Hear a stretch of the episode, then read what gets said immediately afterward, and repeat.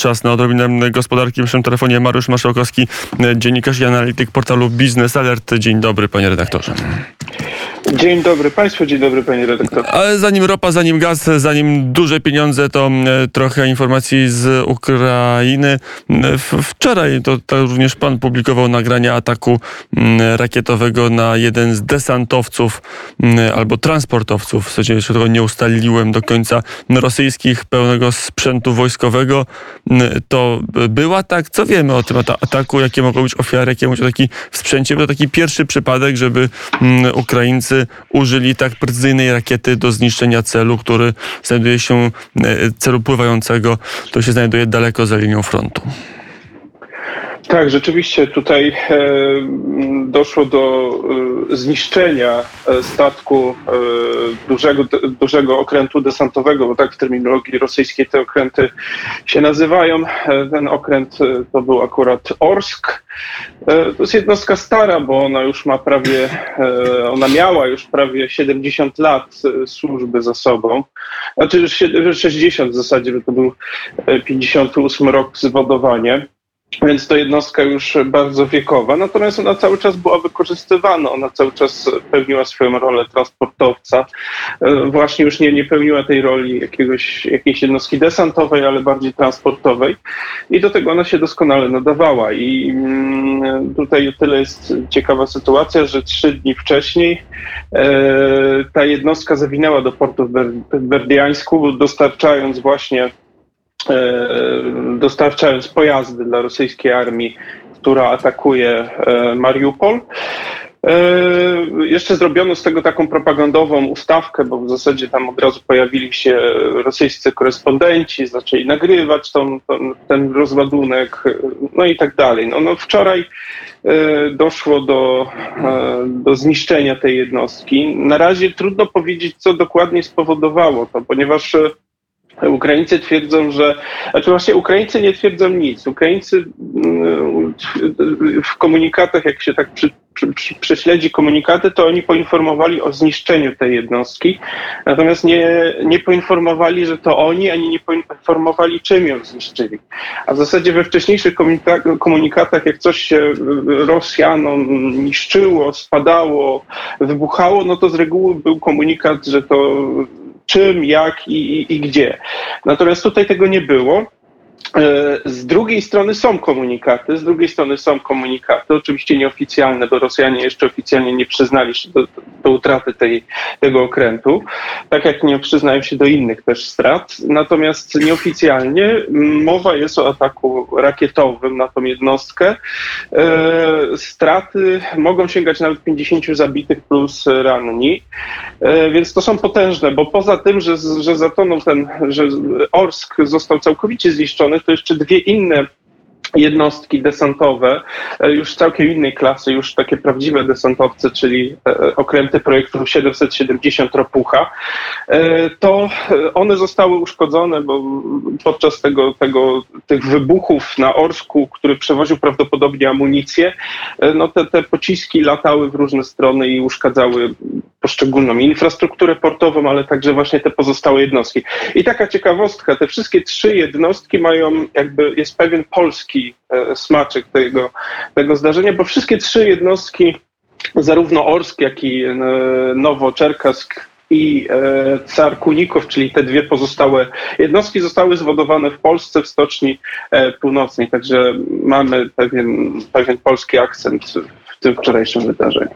E, a e, jak to się e, może odbić na zdolnościach desantowych rosyjskich, bo te okręty, nie te, dokładnie te same, ale rosyjskie okręty potrafią straszyć Odessę, pojawiać się gdzieś na horyzoncie, potem znikać. Czy ten atak pokazuje, że, że rakietowe zniszczenie i uszko- zniszczenie jednego, a uszkodzenie dwóch transportowców i desantowców może powodować, że Rosjanie mogą zapomnieć o próbie desantu na Odessę? To znaczy z desantem na Odessę musimy pamiętać, że Rosjanie mają dwie grupy zadaniowe, e, jeżeli chodzi o desantowe, siły desantowe. To jest, są siły wschodnie, czyli te, które operują na Morzu Azowskim i właśnie te mm, jednostki zostały e, uszkodzone czy, czy, czy zniszczone w przypadku Orska. Natomiast tam ryzyka desantu nie ma, ponieważ cały, cały obszar wybrzeża poza Mariupolem jest już w, w rękach rosyjskich, więc te jednostki bardziej służyły jako takie ciężarówki które przewoziły sprzęt z, z Krasnodaru czy to z Krymu, żeby omijać po prostu teren lądowy, który jest niebezpieczny cały czas dla Rosjan. Natomiast ta grupa, druga grupa zadaniowa desantowa znajduje się w, e, na Morzu Czarnym. I to jest grupa składająca się z co najmniej siedmiu okrętów desantowych, e, wszystkich typów w zasadzie, bo tu jest i duże jednostki desantowe typu właśnie ropucha, ale są też inne mniejsze jednostki, które, które na przykład poduszkowce, które też by miały brać udział w takim desancie. I tutaj zagrożenia znaczy dla tych jednostek na razie nie ma. E, nie ma o tyle, ponieważ e, na przykład nie mamy informacji, to znaczy jeszcze nie pojawiły się informacje o tym, e, czy Ukraińcy i, jak użyli pociski Neptun, czyli ich produkcji rakiety, które mają za zadanie zwalczać właśnie okręty. Na razie nie informowano ani jedna, ani druga strona, bo Rosjanie jakby zniszczyli te, te systemy, to by również się pochwalili nie ma informacji o tym, tym systemie, więc e, możliwe, że Ukraińcy czekają do momentu, do ostatniej chwili, aż te desantowce zaczną zbliżać się do plaży.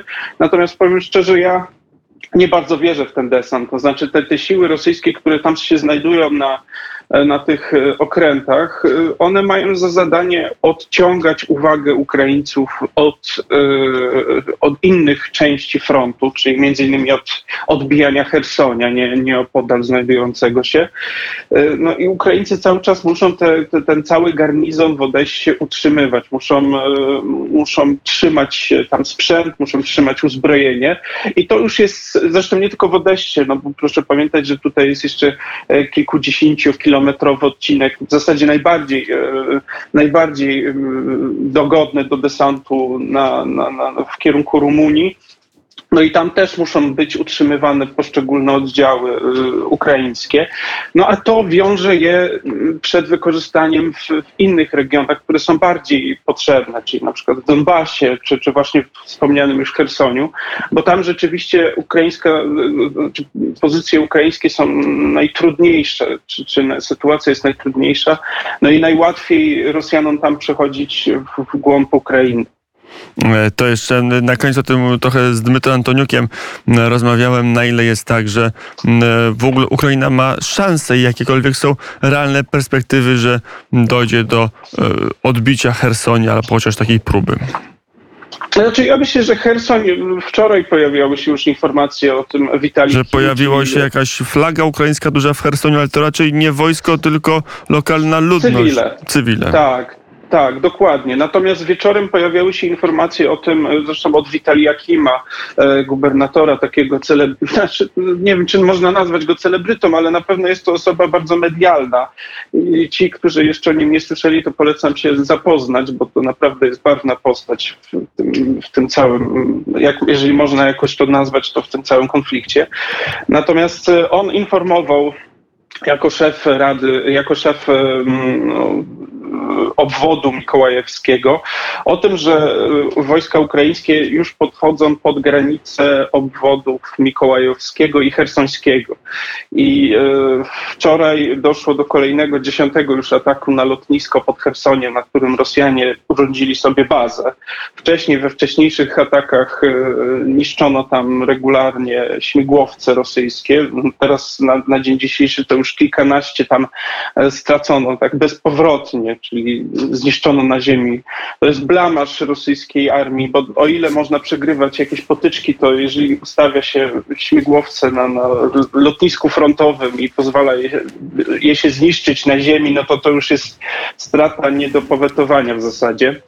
E, no i wczoraj doszło do kolejnego ostrzału artyleryjskiego tego lotniska. Tam już prawdopodobnie śmigłowców nie ma, bo w końcu Rosjanie chyba już się nauczyli, żeby tam ich nie stawiać. Natomiast jest tam, był tam inny sprzęt, e, inne, in, in, inne jednostki stacjonujące, więc, e, więc na pewno doszło do strat. Natomiast ten atak był poniekąd, z tego co gdzieś można było usłyszeć, związany właśnie z próbą kontrataku na Hersoń.